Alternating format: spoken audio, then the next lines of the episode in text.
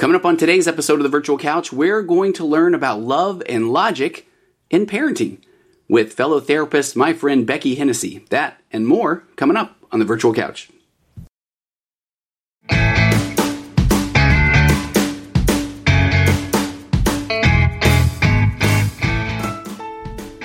Hey, before we get started today, new email feedback. Here we go. Let me read this. Dear Tony, I'm a big fan. Thank you for all the work that you do on the virtual couch.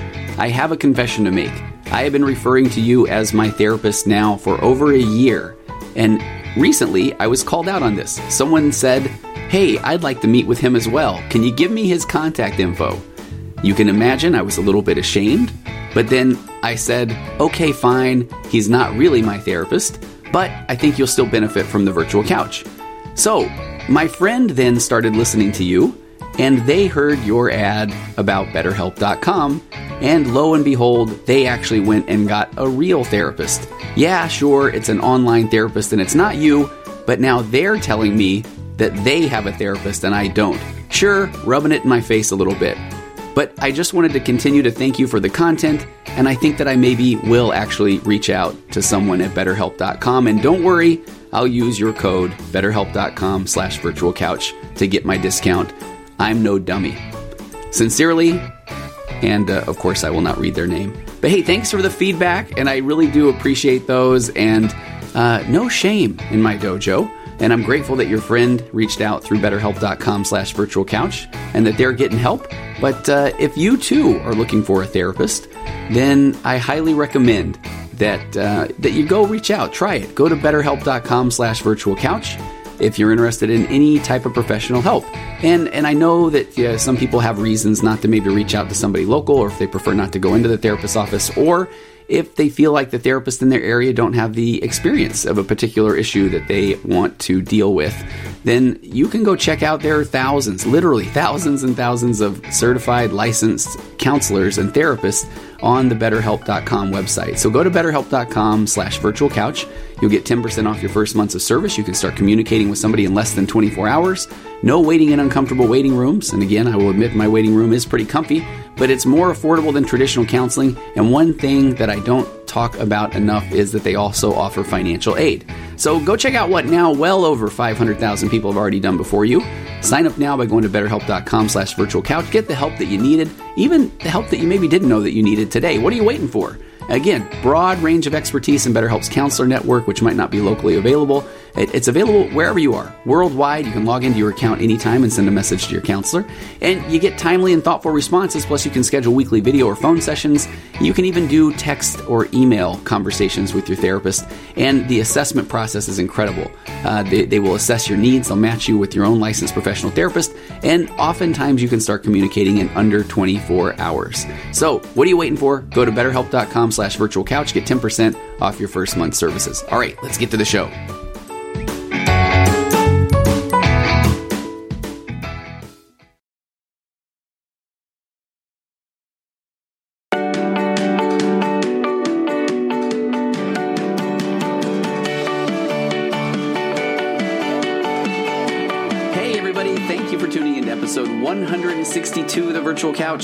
I'm your host, Tony Overbay. I'm a licensed marriage and family therapist, certified mindful habit coach, writer, speaker, husband, father for, ultramarathon runner, and creator of The Path Back, an online pornography recovery program that is helping people like you reclaim their lives from the harmful effects of pornography. If you or anybody that you know is struggling to put pornography behind them once and for all, and trust me, it can be done in a strength based, hold the shame, become the person you always knew you could be way then please head over to pathbackrecovery.com and there you can download a short ebook that describes five common mistakes that people make when trying to get rid of pornography once and for all. Again, that is pathbackrecovery.com. And uh, I also would encourage you to visit the Virtual Couch on Instagram. That's at Virtual Couch.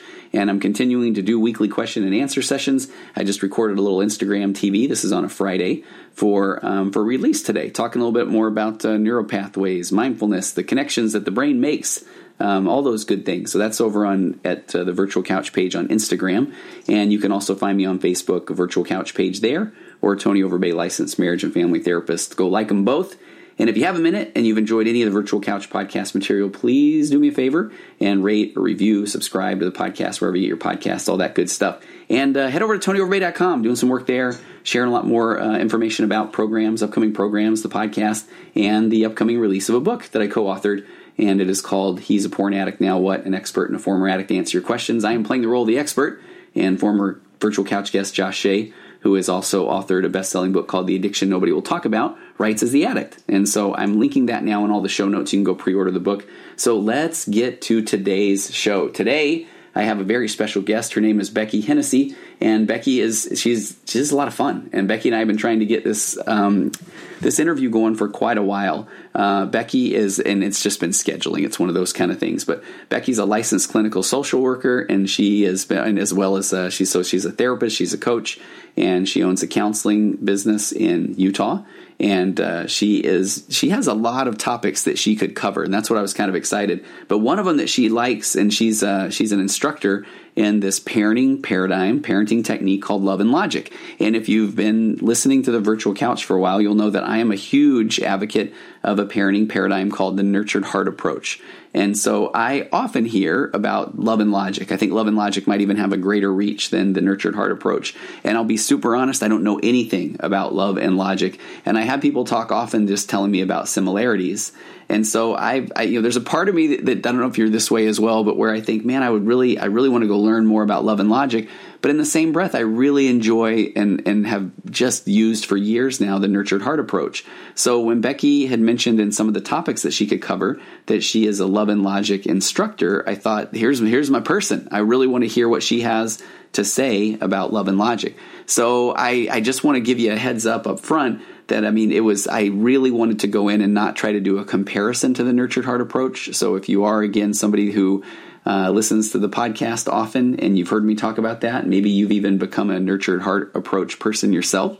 Um, there's there are plenty of times where in my mind all I could do is just think of wanting to wanting to bring up well in the nurtured heart approach this is how we handle things. But I didn't do that. I think maybe toward the end I threw a little bit of something in there. But so I think that you're gonna you're gonna like this concept. Um, what I really wanted to say before we get to this is that I just believe in having a parenting paradigm to kind of work from and uh, and so whether it's the nurtured heart approach whether it's love and logic I really just find it important, and this is my own personal experience as well as the, I got a fair amount of anecdotal and evidence based data to back it up, that you know you want some foundation to start from, and so a, a parenting um, modality, a parenting program, a parenting paradigm. Any of these, whether it's you, whether you're a single uh, parent, or whether you have you're married and your partner is in on the paradigm or not. Now, in a perfect world, they are going to be in on this paradigm. So you're operating, you know, from the same page. That's going to make things a whole lot easier and less confusing for your kids. But I'm telling you that if you're, and I, and I always hate, I think the word excuse can sound very dramatic, but if your excuse is, hey, my husband doesn't want to do it, or if you're the husband and it's my wife doesn't want to do it, I would just really encourage you to continue to, to learn a parenting paradigm yourself because it really does bring a lot of sanity. Um, whether it's the love and logic approach or nurtured heart, either one of these, there's some really clear kind of foundational principles, and I think that those just help. They help so much because parenting is really, really hard. Um, I have four kids at this point now. They're 21, 19, 17, and 15 and my wife and I were just talking last night, and uh, you know, you kind of I think before you ever have kids, maybe the assumption is as they get older, whether it's going to be easier or you're by that time you're going to know everything, and so you're going to be a lot more calm. And a uh, little heads up if you don't do the work yourself and kind of get in a better place yourself and with your spouse, then the, the, the parenting can get just even it can be more difficult because it can just drive you crazy. But I boy, I promise you, the the nurtured heart approach for me and for Beckie, it's this love and logic. Or for a lot of uh, uh, clients I work with, it's either either one of those. But they've really brought more peace into the home because you you really at least you know what you're trying to achieve and the way that you um, talk to your kids, the way you interact with your kids, the way you don't respond to your kids, the things you don't respond about. And so I just highly encourage you. I think I've gone on long enough here saying find a parenting paradigm. So uh, hope you'll like this one about love and logic. Beckie also has a podcast called The Path of Imperfection that I highly recommend. And so without any further ado, um, let's get to my interview on love and logic with Beckie Hennessy.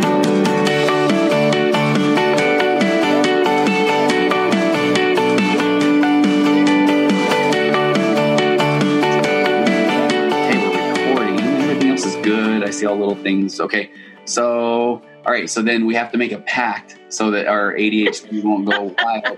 So if I'm on a tangent or you're on a tangent, then uh, we both um, rein it in. Right? Yes. I don't know if okay. raise our hand or if there's like a word to say, but uh, we, we we both are. If it's a safe place, we can call it back into the uh, the topic, right?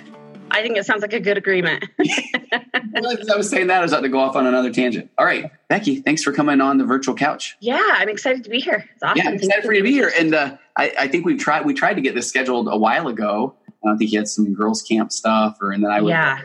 I don't know, have stuff going on or whatever. So life just got crazy, right? Yeah, but long awaited. Because I, I, you have so many different, um, and I probably, I already will have given you an amazing introduction in my oh. Thank you.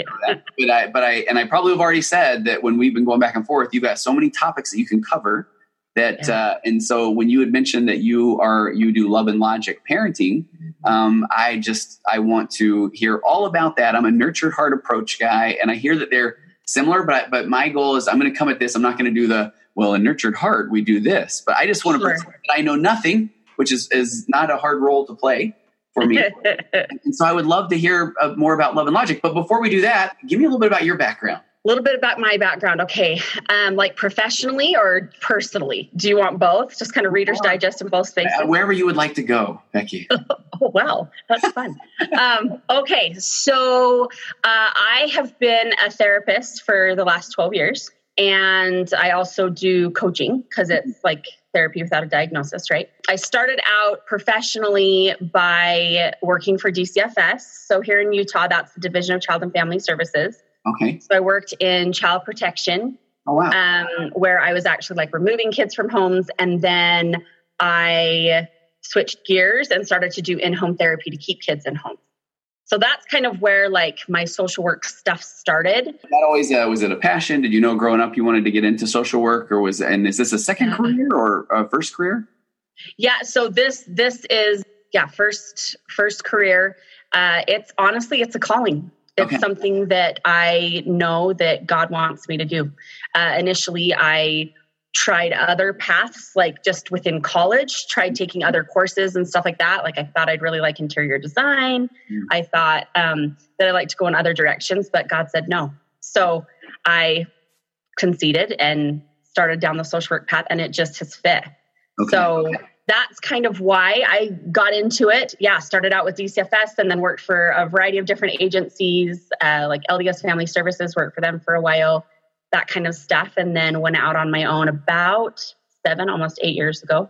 Okay, you was that a, great thing for you when you went out on your own? Was that hard? Yeah, it was a lot harder for me than it was for my husband. My husband was very encouraging in it. I am incredibly conservative. I'm not really a risk taker. Okay. And I liked the stability and consistency of having an agency take care of all of the other stuff and me just needing to show up and yeah. things like that. But uh, the braver I got, the more courageous I got. And again, that was something that God was like, look, this is what you need to do. And I, I mean, he has to hit me in the face with a two by four. Yeah, I think it's just because I don't listen. when he does, though, then you're on it, right? The, yeah, yep. only yeah, one so, necessary. So that's a good thing. Yeah. So anyway, that's why I finally decided to jump ship. It just got to a point where my private practice was flourishing mm-hmm. and I couldn't do both. I couldn't work for an agency. I was currently working for LDS Family Services at the time and I, I couldn't do both. So, so it sounds like you do have a, you have a, is part of that calling to work with kids or families or what do you feel like that is your? Yeah. Um, yeah. So it's kind of eclectic. I uh, specialize in betrayal trauma. Mm. So I do a lot of betrayal trauma. Um, but with that, trauma's trauma. Some of it's, you know, there's horses of different colors in that space, but trauma is trauma. And so, yeah, I've always by default just done the trauma thing. Okay. And I also see kids. Okay. So it's kind of, I don't know, half and half maybe. Yeah. Where, and it's so just uh, something that's just been natural. So how did you come to love and logic and, and, and you know, and how, and what yeah. is, are we ready for this? I'm excited. Let's go. Okay. Let's go. Yeah. So my parents actually, I mean, this tells you a like how old Love and Logic is because okay. of how old I am. My parents utilize Love and Logic. So uh, my mom and dad got divorced after 18 years, and then my mom married my current stepdad. His name's Tom. Um, and Tom came into the marriage with 12 children. Oh, wow. Okay. So my mom had five with my dad, and then Tom came in with with 12 kids. Wow. And so my mom, to prevent insanity, yeah. started to take love and logic courses. Okay. So when I was a teenager, my mom started to utilize love and logic, and I liked the feel of it. Okay. I really like as a kid, I felt like that's when parenting shifted for my mom because prior to it was very very different. My mom was um, more of kind of a drill sergeant, which is great. Yes, yes, very like hit me with a fire hose, right? Um, and so I noticed it as a teenager, my mom using it. And so when I got into adulthood, I started taking courses before I even had kids. And I just guinea pig on other people's kids. Like in my practice, you know, like when I do therapy, I'd guinea pig on other people's kids. Or I had nieces and nephews and I'd guinea pig on them as well. Uh, and so that's where it started. Okay. And how old were you? You say you were a teenager when your mom made that shift? Yeah.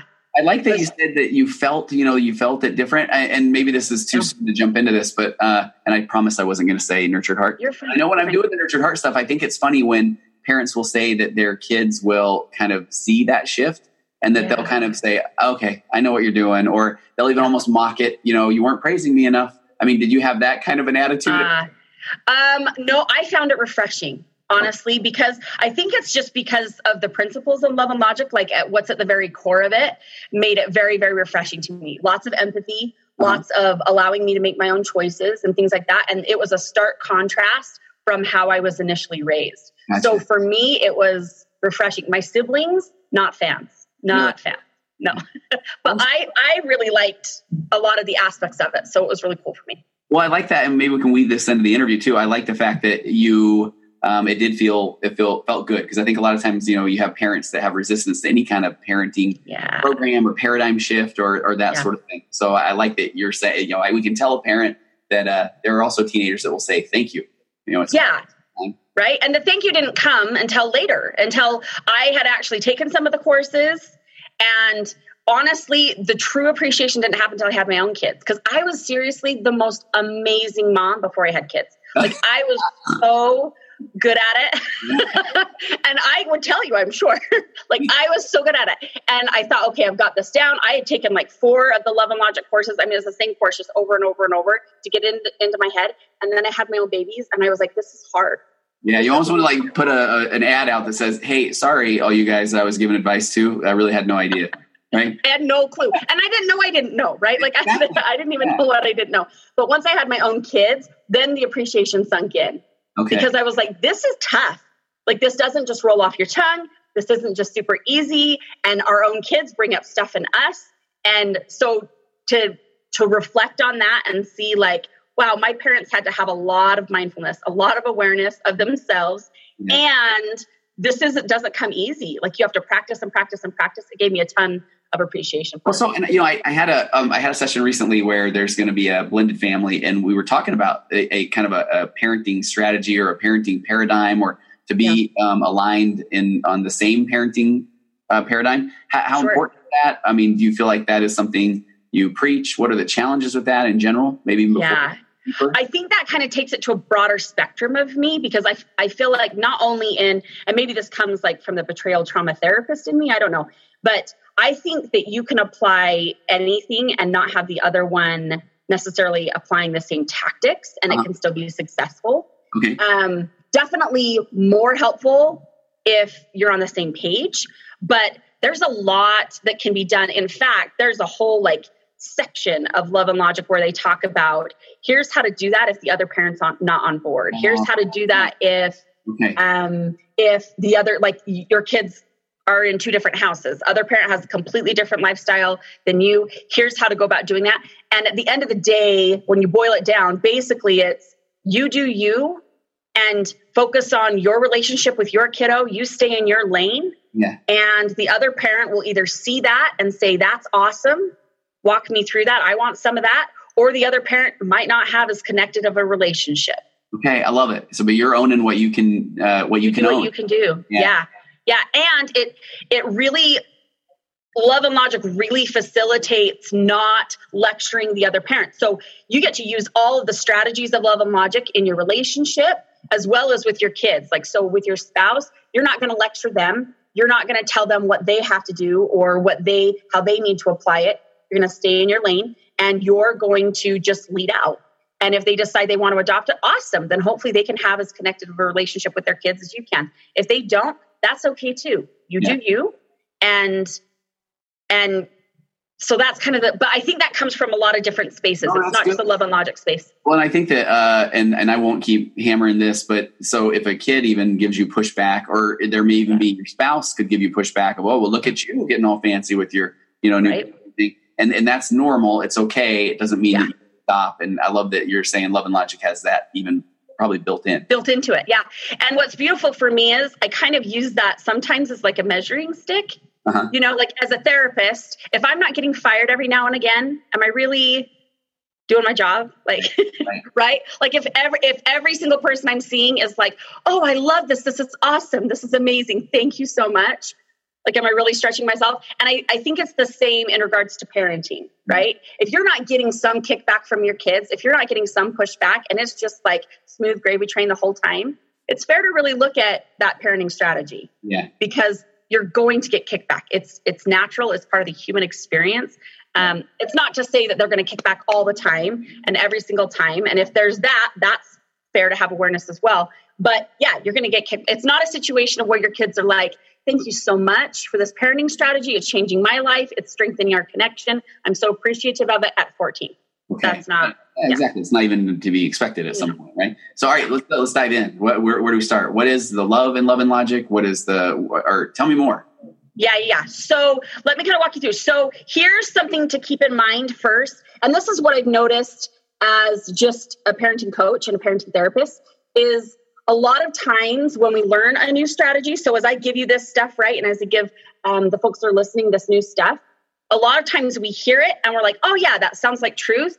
And then we go into this place of shame. Yeah. And we start to judge our then selves with our now knowledge. Yeah. So as I'm like outlining this stuff, it's important for us to stay in this space of, okay, I'm not going to judge my then self with my now knowledge. So if I obtain new knowledge in this episode or whatever, I'm not going to go back and be like, oh, no wonder my kids are la la la la la. Like that's on me. And like how you phrased it, you know, we shouldn't should on ourselves. Yeah. And so stay clear of that and just be super aware. Like just just have that awareness of, oh, okay, note to self. That needs to shift a little bit. Like right. now that you've got new knowledge, you can show up different, right? Yeah. So the love part of love and logic is the idea that basically we're going to show our kids love by being incredibly boundaried okay. and by holding them accountable with logical consequences. So that's the love part. I was I almost want to pause. Because I think that um, I think people when they hear things like love and logic or nurtured heart or parenting system or paradigm that they immediately think it's just the because uh, I had someone say this recently of oh, okay so it's just going to be the the squishy feely stuff and they're uh-huh. going to be they're going to have people walk all over them and they're going to cry at every kleenex commercial and you know that sort of thing yeah but you're saying there's boundaries uh, there's accountability yeah okay. yeah it's really hard mm-hmm. like i'm just going to be honest with like the reason i became a facilitator is because i could not have this stuff roll off my tongue naturally yeah like i was noticing that it was really hard because the key component is empathy Okay. And if we're not given empathy as a kiddo, it's really hard to practice it, right? And so I had to teach it. I had to go to Colorado, learn how to teach it, and then teach it a ton in order for it to just kind of roll off my tongue. Yeah. So it's hard. It's going to be tough, right? But the love part is that boundaried stuff. Okay. So it's being really boundaried and it's holding our kids accountable, okay. which I know you're you're a fan as well of Brene Brown. Mm.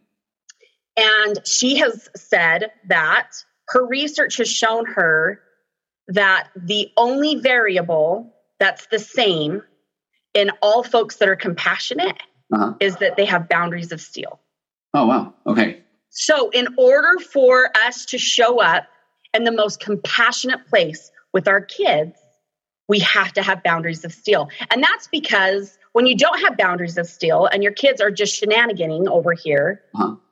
you are in resentment, you're frustrated, you're angry, you don't really have space to have compassion. But with boundaries, you set those boundaries, and no matter what, you're going to stay consistent in your boundaries. then you've got all the energy and all the space in the world to have more compassion for your kids. Mm. Yeah. So that's the love part okay. of the love and logic part. The logic part is that when boundaries and consequences happen with sincere empathy, that's key. Okay. Then our kids basically begin to have this logic that starts to go, okay, I wonder how this choice is going to affect my life. Mm. And I wonder how this choice is going to affect others' lives. So because you're showing up with love, they logic it out. Okay. Okay. Because they're because if, if you don't have love, you're making it easy on them because this is their you're overreacting. You're you're, yeah. you're making it easy for them to tap out, not have to think about anything. Yeah. My parents are the worst. Is that yeah? Yes. And then they just have to sit in that space and they have to think either of strategies to combat you yeah. and to come up against you, right? Or they're blaming you. They're not having any accountability of their own. They can get so worked up because mom is so mad. They can get so like victimy because yeah. my mom is so mean and my mom is so mad versus sitting there and saying, oh, maybe I shouldn't have come home at one o'clock in the morning. Yeah. That must have been really tough for her. Yeah. So that's kind of the love and the logic piece. I love that. I think that I, I don't know if you've had this experience, so I imagine so, or had clients that do of when they do kind of take that uh, that anger away. That it's almost like their kids will come down, and I don't know, maybe they're wearing something that they normally wouldn't, or they say oh, something, yeah. whatever. And and when the parent doesn't engage, it's almost like they they're you know they're almost like, what are you looking at, mom and dad? And it's like, oh, how beautiful you are. You know, it's like, yeah, okay, you know, and it's like, what you know, it's almost like, okay, I'll be right back. I'll go change. I mean, it's not that easy, but um, have you had that experience where you just watch yes. the fire go out of them because you? Yes. Okay. It's the ultimate. It's the ultimate curveball. I kind of when I talk with parents, I let them know anytime you're going to apply a new strategy or something, it's like acne. Just expect that it's going to get worse before it gets better. Just okay. because kids are going to push back, yes. and this happens super young. Like I think about as I started to really hit hard in applying some of the love and logic strategies between like nine months to 18 months ish with my little kiddo. Uh-huh. Oh man, she was not a happy camper at all. Like so that young. I mean, so this is yeah. Right, yeah. Okay. Okay. Sure. Yep. So basically, there are some key components to the love and logic theme. And here's the thing this is one of the reasons I love Love and Logic because it had so many different parenting pieces, parenting strategies, or things like that, choice parenting, what you've talked about, you know, those kinds of yeah. things. There's a little bit of a lot of that in it, okay. right? So you're going to hear some things that are very similar. So at the very, very heart, here's the key components. At the very heart of love and logic is the relationship and connection. Okay. Which speaks to my soul. I love, I love that stuff. At the very heart of it is having that.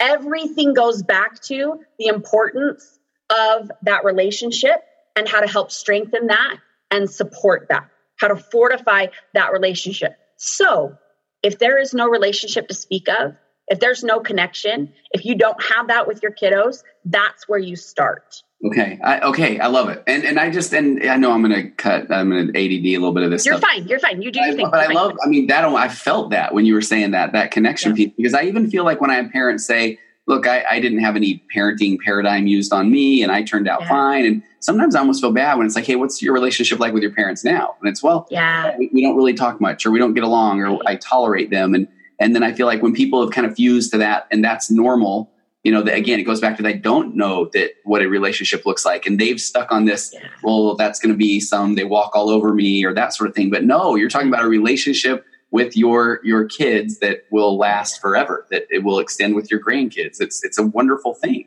right? Yeah it's it's a situation of where you like you keep in mind you know my kids are going to pick where i go in retirement like when i'm when i'm old and can't you know i want to have a good enough relationship with my kids they stick me somewhere really lovely. Need my diapers changed at some point you know and uh, yes yes right? Sure. so that's at the very core of everything. Now what that doesn't mean, it doesn't mean that because the relationship's mo- most important, I'm going to let my kids walk all over me. Right. It doesn't mean because the relationship's most important, I'm going to stay quiet about this.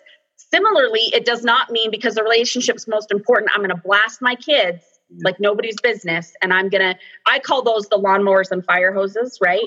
So it's not that. It's not the snowplow parent either. It's a very beautiful, like, moving from a drill sergeant or a helicopter or what I call a fire hose and a lawnmower. It's moving into this consultant role with them. Okay. In the space of that.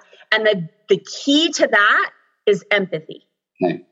I, I really don't have time for this, but man, I feel like a separate podcast on just. I feel like people truly just need more empathy training, and even people yes. that think they know empathy, bless their hearts, I have empathy for them, but they don't. It goes back to that they don't even know that they don't know what true empathy yeah. is. I, I, get a lot of in my office. Empathy is okay. No, that that makes sense, but here's what they need to know. You know, it's like yeah. a pause is not empathy. A yeah. okay, but comma is not empathy. But maybe we do that on a, a part two. Yeah, yeah. Empathy is really where it's at because empathy in in love and logic specifically, empathy comes before every single thing that comes out of your mouth. It comes before every tactic, it comes before every consequence. And because folks are so confused about empathy, they think, no, if I give empathy, then my kid's going to think they got off and Absolutely. didn't get any. Yeah. yeah. Or if I give empathy, then my kids won't really know that I mean business. Yeah. Or I'm going to do empathy and that's all I'm going to do. I'm just going to stay in that space and I'm not going to give these consequences. But that's not what empathy is, right? Empathy is basically holding it, sitting with somebody in it and saying, this is important to you. And I get that. And I like how I word it with my clients is I say, you give an empathetic statement and then you put a period after it no bridge, no but bridge, no yet, no however, no. I even had a client, bless their hearts. I even had a client that was, I took all those off the table and they came back and they're like, it's not working. Mm-hmm. And I said, okay, so walk me through. And they they were using the word nevertheless because oh. I had not said that word. And so they thought that was the word. Well, I hear so you. Yeah, that must be hard. Nevertheless, you know, yes. it's still a bridge. So we have to put a period after the empathy. But that empathy, it can be a phrase, yeah. It can be a sound. Like there's times where I have like hands to the heavens. I have to ask for strength from the man above because of whatever my kids have done. And all I can get out is an empathetic noise. Sometimes that's what happens, right? Like, oh, mm. Mm. yeah, yeah. Mm. Yep. Yeah. Or it can be a look, an empathetic look. Like I think about times when I'm having a conversation with my husband and I'm verbally vomiting all my stuff and it's just so hard. And he looks at me and just gives me this just soft look of like oh my gosh right. that hurts my heart to hear right? It can even be a touch. Yeah, yeah. An arm around them or you know something like that. So empathy doesn't just have to be a phrase. It's quickest with a phrase but there can be a lot of other things but empathy is at the very core of the love and logic piece and, I, and I, well, I was saying, am I, am I hearing you correctly that he is not staring at your phone while your kid talks to you? Is that no. apparently that's not? Yeah. No, because that's not true empathy. I know. Right? That. And here's the thing it's all about tone. Yeah. And it's all about your, like your body language. You can say the same thing like such. You could say, gosh, that sounds really hard. And it could sound like, well, gosh, that sounds really hard. Absolutely. Yeah. And it's the same exact words. But if it's like, oh, gosh, sweetie, that sounds really hard. It just sounds different, right? And if I'm saying, gosh, that's really hard, and I'm looking at my phone, they're thinking, like, mm, how hard is it? Oh, like, clearly, yeah. yeah. And then it's not that important. I think text can be so difficult too, because I mean, how many times now do you have uh, someone t- telling you about a conversation, and then you say, "Well, and then what did they say?" And they're like, "Well, let me let me tell you," and they pull out their text, right? And then yeah. and it, it says, and then they said, "That sounds really hard," and you're right, and they look at you, and you're like, "I mean, how rude is that?" I'm like, well, I think art's like super awesome. I mean, you know, we don't yeah, know. Sure, one, one way or the other. Yeah. Okay. Yeah. So the beauty of this empathy piece is the best way to hold a kid accountable without losing their love, without losing their respect, without losing them being engaged is through empathy. Okay. It's the best way to. Because if we give out that empathy, we're standing beside them mm-hmm. in it. We're allowing their ears to be able to open up and hear what it is that we have to say because we're not lecturing, we're not mad, we're not whatever. So it allows us to align with them and look at the issue or look at the situation.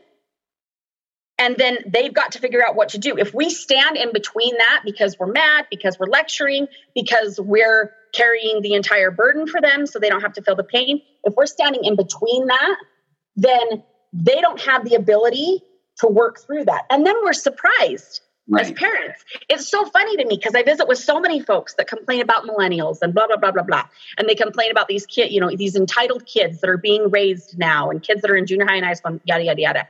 And as I'm hearing them, I think like we're raising them though.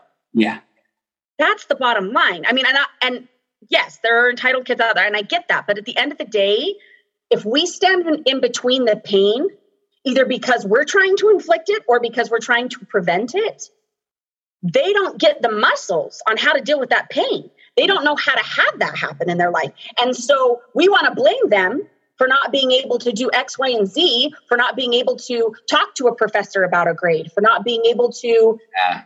pick themselves up after that no when they didn't get the job or whatever. But my stars, a lot of times we're preventing them from that pain or we're the ones causing it. They don't know how to do it. Mm-hmm. So empathy allows that piece. Okay, I love it.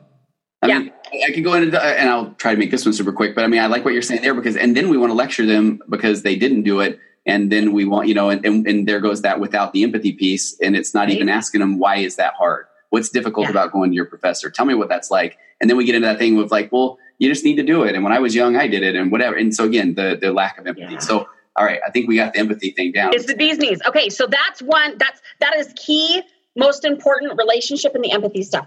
So other stuff in love and logic is you share control within limits. Okay. What's that look All right.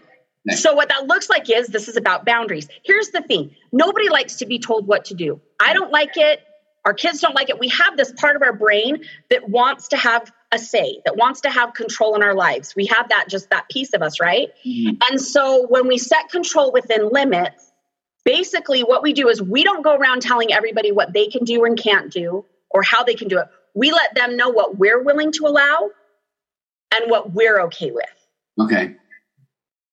I am more than happy to take you to your friend's house as long as your words are respectful as we're driving. Okay. You are more than welcome to go over and hang out with so and so just as soon as your homework's done. Okay. So it comes in this space of like, absolutely, right? My little guy, he, I mean, fruit snacks are the bee's knees for him. He just turned six and he would live off of fruit snacks if he could. And so when he comes in every like he's getting there to where it's not every single morning, but he'll come in in the morning first thing. Like I'm not even out of bed yet, and he's popped up and wants fruit snacks for breakfast. So he comes in and he's like, "Mom, can I have fruit snacks for breakfast?" First words out of my mouth get to be, "Oh, buddy, absolutely, you can have some fruit snacks, just as long as you've had a banana and some toast." Okay. And so what he hears is, "Yes, I can have fruit snacks. I just need to have bananas and toast first. I can jump through that hoop to get my fruit snack. Right. Let's right? bananas. Let's do it. He's yeah.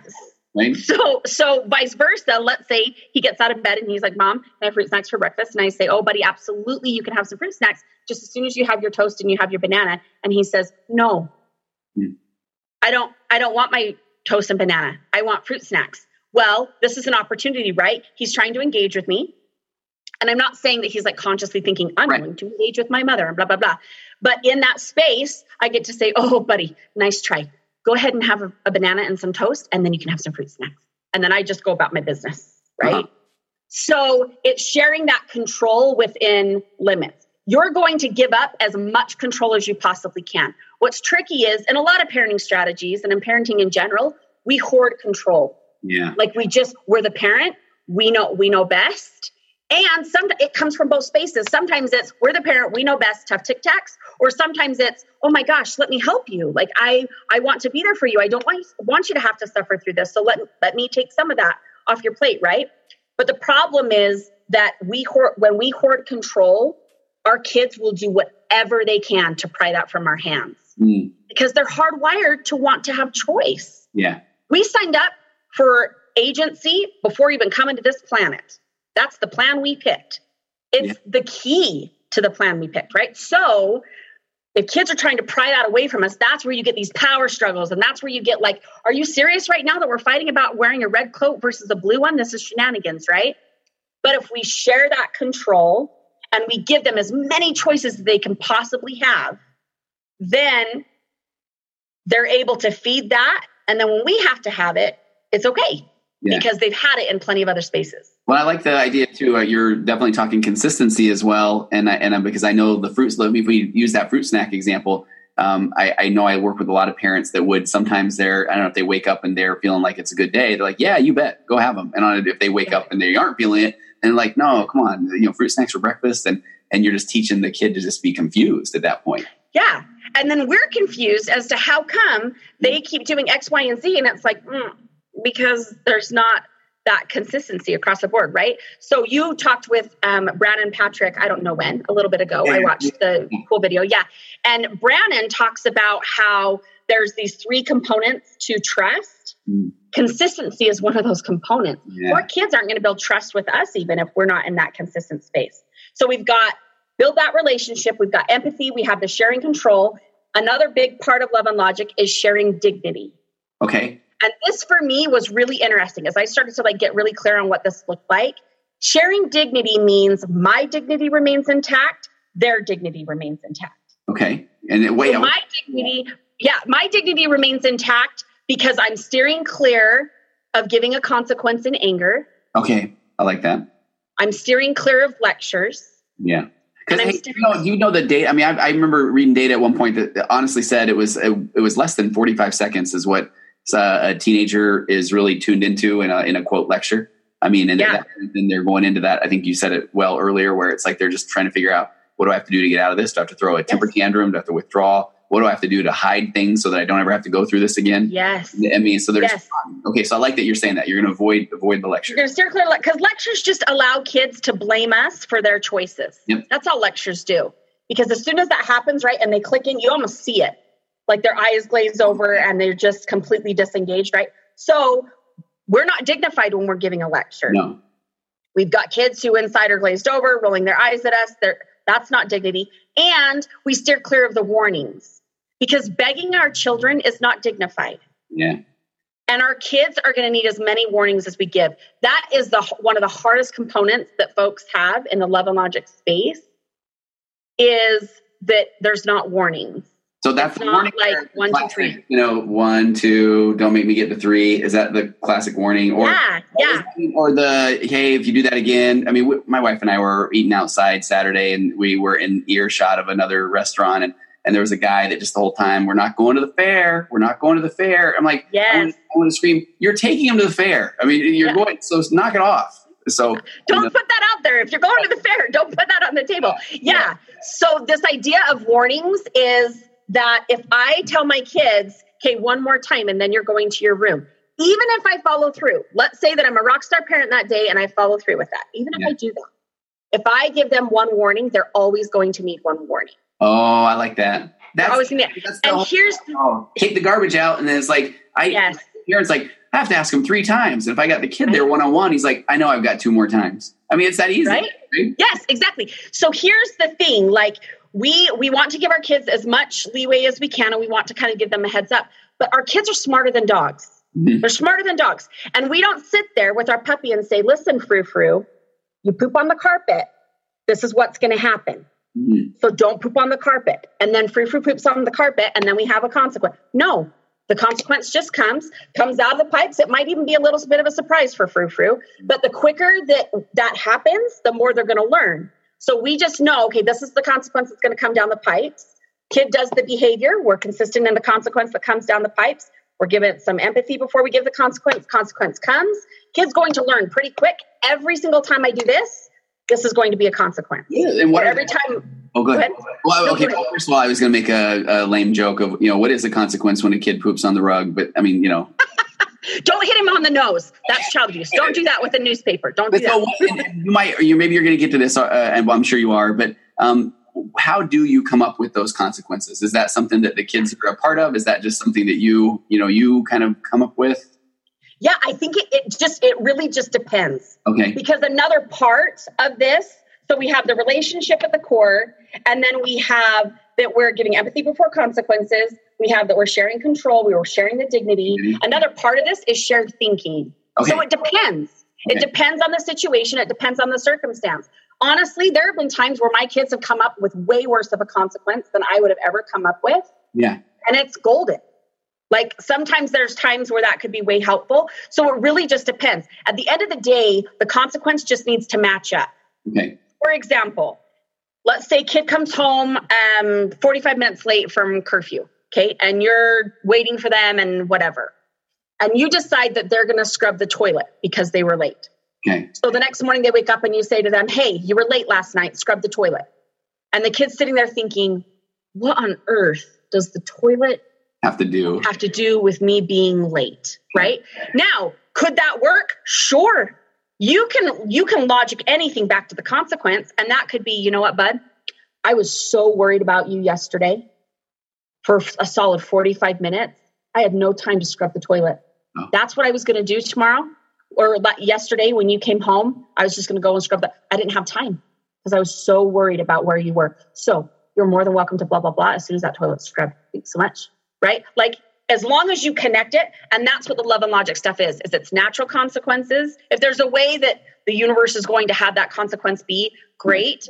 But a lot of times, especially with the youngers, we've got to kind of like create that life experience for them. Okay. But you just match it up. Okay, so what would happen in real life if this were to happen? Right? So in real life, if my kid decided to bite someone, yeah. Here's what the real consequences would be, and how can I make that into like the house stuff? Right? What's that one? What's that one, for example? It depends. Okay. So sometimes um, I'll have parents say, you know what? Um, mouths are not for biting. So we don't get to put anything fun in your mouth because nothing fun happened with your mouth. Okay. okay. Right? That can be something. It could be, oh, buddy, this is so sad. It's not okay to bite sister. Uh-huh. And then there's a whole like uh oh song that can happen that, that's a love and logic strategy of where it's like, uh oh, and then you take them to their rooms and things like that. Um, so it really just depends on, it just needs to match up. If someone else bit someone else, there'd probably be some restitution. Okay.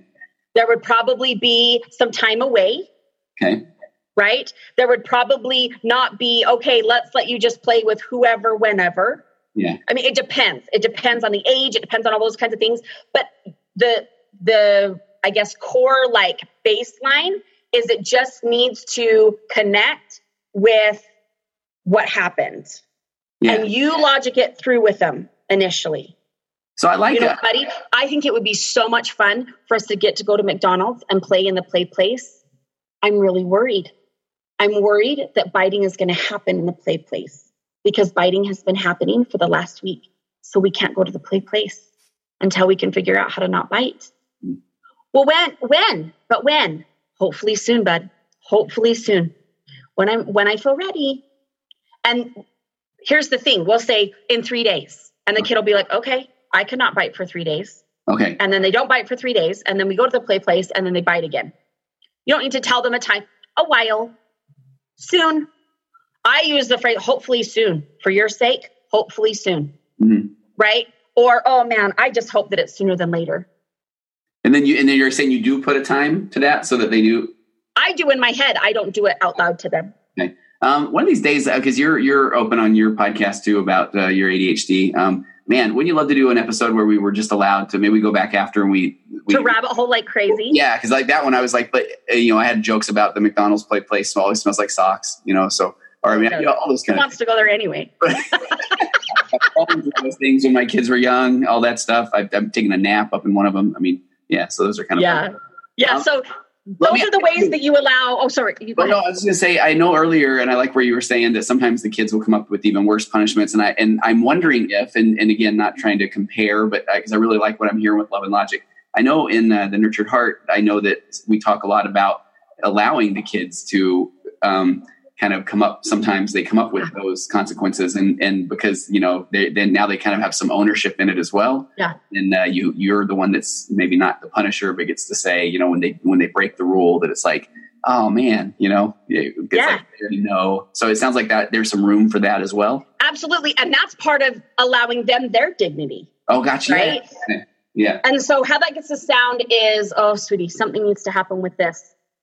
I'm going to give you till six tonight. You come up with a plan. Yeah, that's good. On how we're going to make this right, or you come up with a plan on what you think would be helpful. Mm. You come up with a plan on what you're going to do about this. Yeah. Um, or I'll say, like, you know, come six o'clock, let's sit down and circle back and talk about your thoughts. Okay. About what could happen with this. You you've got a good head on your shoulders. You'll figure it out. We'll touch base six o'clock. I like that. That's not a you know you go and think about it. It's a it, you, there's some praise there. There's some, some right? space. Yeah, yeah. And and then they come back, and that's when they come back and they're like, "Well, I think that I should have to do all their chores for the next week." Mm. And I'm thinking, "Oh my gosh, girl, I was just going to make you do that today. Right? You, you want a week? Okay." All right. And sometimes, depending on, because I've got one kiddo particularly who goes way overboard. Uh-huh. Like, I probably should never eat again Okay. Because I took a cookie, yeah. you know, or, or whatever. And so that gets to be like, well, that's definitely one option. How would that work out for you? To never eat again. Let's think this through. Now, I know my body, I've got to eat about every day yeah. or it will die. Yeah. So I don't know if you got the same kind of body. How would that go to never eat again? And they're like, well, I don't mean never eat again. I just mean like maybe I shouldn't have cookies for like the next week. And I'll say, okay, that's a huge thing. We are going to grandma's on Sunday, and grandma makes amazing cookies. So you might want to consider no cookies for the next three days mm. versus a week. But you know what? It's your deal. If you want to do a week, I will 110% support you in that.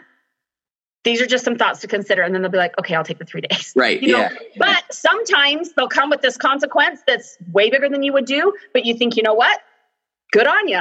Absolutely. Sounds great. And then when they're frustrated about it, I've had my kids even say, I should have come up with a different consequence. I shouldn't have made it so hard. Now, I think the empathy. That's awesome. It's like, oh man, sounds hard. I mean, that must yeah. be tough. Yes, because then I could just be empathetic. I'm like, it is hard. The yeah. week is so long to have to scrub the toilet. I hear you, sister. I mm. I get it. It's really and then I'm aligning with them and I'm not like, well, you're the one who picked it. Tuck tic tacs. You don't like it oh yeah. well or saying you know what you're right sweetheart I'll scrub the toilets for the next. Right, right. Or you're you're done now because then they're you're teaching them the uh, all right. I'm going to go just hammer away all the time at yes. mom. I'm, I'm eventually going to get her to back down. Yes, I mean, their dignity.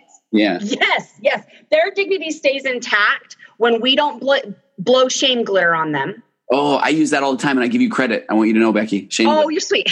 yeah. So I'm sure other folks have said shame glitter, but but if we don't blow shame on and the shame stuff is big. Shame stuff is about identity right? It's not about behavior. So if we're like you're blah blah blah blah blah that's shame glitter right? Yeah. so their dignity is intact if we don't throw shame on them their dignity intact is if we stay off the blame train. Their dignity is intact if we stay out of judgment.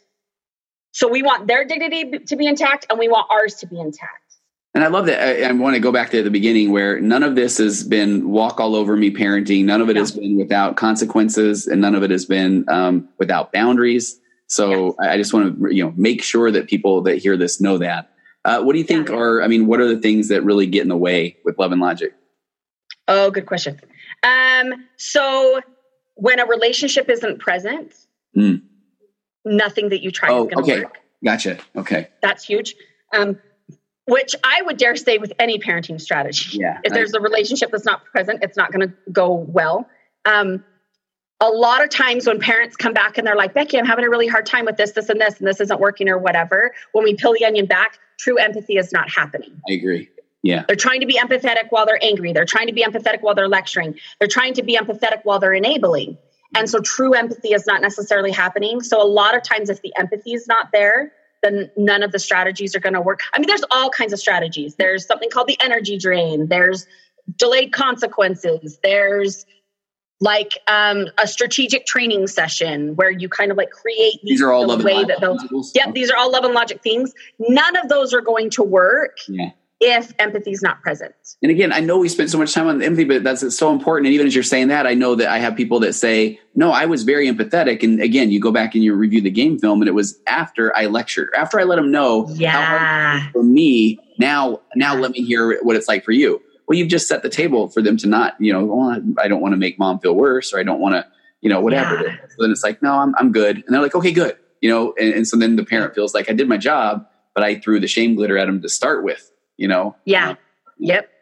And the other the other thing where love and logic gets a little wonky uh-huh. is if people are showing up as that drill sergeant or showing up as that helicopter or as that fire hose and lawnmower and they're allowing their own stuff to get in the way. Yeah. Well i'm not a good i'm not a good parent if i don't hold their feet to the fire and say da da da da da. Well i'm not a good parent if i let them just flounder and do this all by themselves. So if our stuff gets in the way, then that's really wonky for the love and logic stuff as well. But quite honestly, I think that that's true for any parenting strategy yeah. that anybody tries to use. Um, do you feel like, and maybe some of these are going to be layups as questions, but so um, I run into a lot where people will adopt a parenting, new parenting paradigm. They try it for an afternoon, see it didn't work, and now you know go back to the old. I mean, do you feel like that? This is one of those you just got to keep at it. Keep it's the that's yeah. why I was going to say paradigm, or it's the new place we're coming from, or it's our baseline, or I don't know. What are your thoughts? Yeah. Yes. And I think it's funny because a lot of times parents, and I get to say this because I've done this myself, parents will sit the kids down and they'll be like, okay, guys, we're starting something new. Yeah. Mom and dad are going to do this new thing. It's called Love and Logic. And then our kids go and Google it and figure out all the loopholes, right? So yeah. we're going to start this new thing. So you got to be on board. Like that happens right as well where it's kind of the situation of where we we want for them to be on board and we're just looking for the silver the silver bullet like we just want this one thing to work and so if we try it and it doesn't it's that we need to be in this growth mindset versus a fixed mindset yes. right because that's the whole i mean there's something called the competent the competency confidence loop mm. right we get more confidence the more competent we get and but the key is we have to try.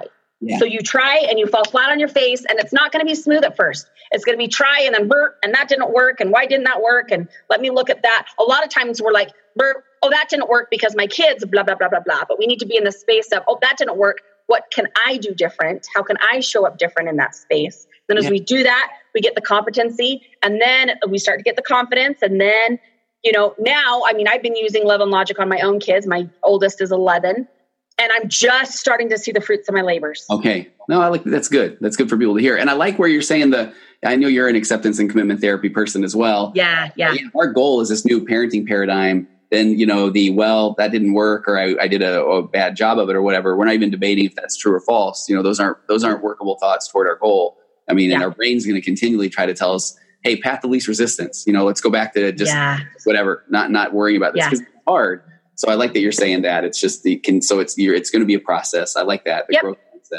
And to me, everything's informational. It's not yeah. good or bad, right or wrong. Everything's informational. So I tried this tactic on, and this is what happened. That's information yeah. that I can kind of take in and say, okay, what worked, what didn't work, what helped, what didn't help, and then I can go back to the drawing board and start over. But a lot of times, what happens is, in kind of this like acceptance commitment therapy or acceptance commitment training space, is we as parents are not aware of the physiological sensations that go on our bodies when certain things happen. Like if my kid mouths off, that for me sparks my tr- like that's a trigger super quick.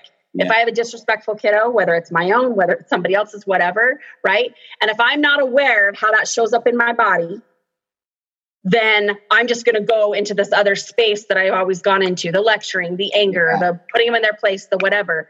But that key, my body wisdom is going to tell me, okay, this is where we need to go. So I need to be super clear. When so and so disrespects me and my heart starts to beat really, really fast, I need to be aware. Okay, my heart's beating really, really fast. I like that, and go. I mean, go deal with that, right? So, I mean, because I have people that are saying, "Look, I, there's nothing I can do about it," and it's and it's no, you're aware of it now. So uh, now let's double down on some nice mindfulness principles. Let's kind of set the table yeah. so that maybe the the trigger won't be as as loud or as difficult. And you yeah. know, now you're coming, you're wearing the robe, you got the ponytail, you're they they mouth off, and you're zen. I mean, you know, you yes. can get there. Don't fuse to the yeah, nothing I can do about it. That's just that's just who I am. Yes, and my body wisdom tells me where I need to tweak things mm. a little bit or whatever, right? So a lot of times people will ask, they'll say, okay, so if I'm going to start this to, the whole love and logic thing, where's the first place that I go? And I let them know like the first tactic I would really lock up, regardless of what's going on with the kids, the first tactic I'd really lock up is neutralizing the arguing. Mm. That's the first place to go because if you've got a kid who's running their mouth and you're going to engage, right? It's not nothing's going to work. Never. So that neutralizing the arguing is the bee's knees. More for you than for them, quite honestly, because nine times out of ten, our kids argue because we argue with them. Yeah, absolutely. And and that's I love that. I mean, that's so I know you get to see this stuff all the time too. But as soon even if the that's where even if the parent starts without empathy, if they're just like, okay, you know, I just first of all, that's you know, you you shouldn't be doing this at all, or I can't believe you're doing that. I mean, already we, we're we've spiked the the adrenaline, the cortisol, and we are going to now just slowly slip into this uh, defense and tit for tat, and yeah. I got I've got to get louder, or come up with a better analogy. Or, and there's at that point, I know you see this too nothing productive is going to happen. So you come up with a better analogy, and then they're going to go, "Oh my gosh, you're right. I, I need to back yeah. up." It's not like all of a sudden they're going to get out of their cave person brain no. and just have all of this logic going on in their head. No. They're already back in that cave person brain, right? And so it's not necessarily going to be helpful, but being able to neutralize that arguing and curb that, which is a, a strategy, right? Of big like love and logic calls it neutralizing the arguing. Uh-huh. Being able to do that, and it's quick, it's fast. Being able to do that allows you to then open up all those other doors, to then share the control, to share the dignity, to share the thinking, to strengthen the relationship. It opens up all those doors. But if you've got a kid who's running their mouth and you do not have the wherewithal to disengage and the strategies to disengage, nothing else is going to work. So that's typically where I tell people when they're like, "Okay, where do I start?" Like, I just want to try it on. I just want to see if it's a fit for me. Where do I start? Neutralizing the arguing is always where I suggest that folks. Beckie, I love it. I love it. I wish we had more time. I know I told you that I, I knew we, I think we were both joking about we could probably go a couple hours easy. We could. I know. no, we, you're totally we shall. I think there should be a part two. Yeah, uh, great. Okay, Beckie, where do people find you? Yeah, so um, go to beckiehennessy.com, okay. B E C K I E, and then Hennessy is just H E N N E S S Y, beckiehennessy.com. And I finally got everything under one umbrella.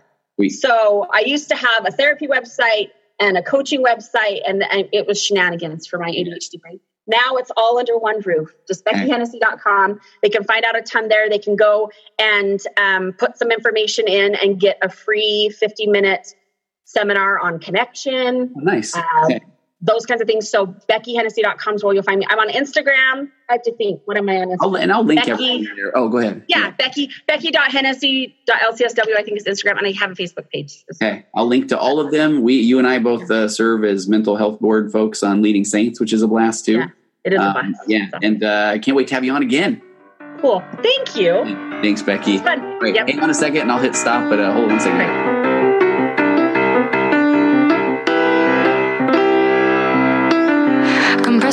oceans flying past, our heads and out the other end. The pressures of the daily grind, it's wonderful. Elastic waste and rubber ghost are floating past the midnight hour. They push aside.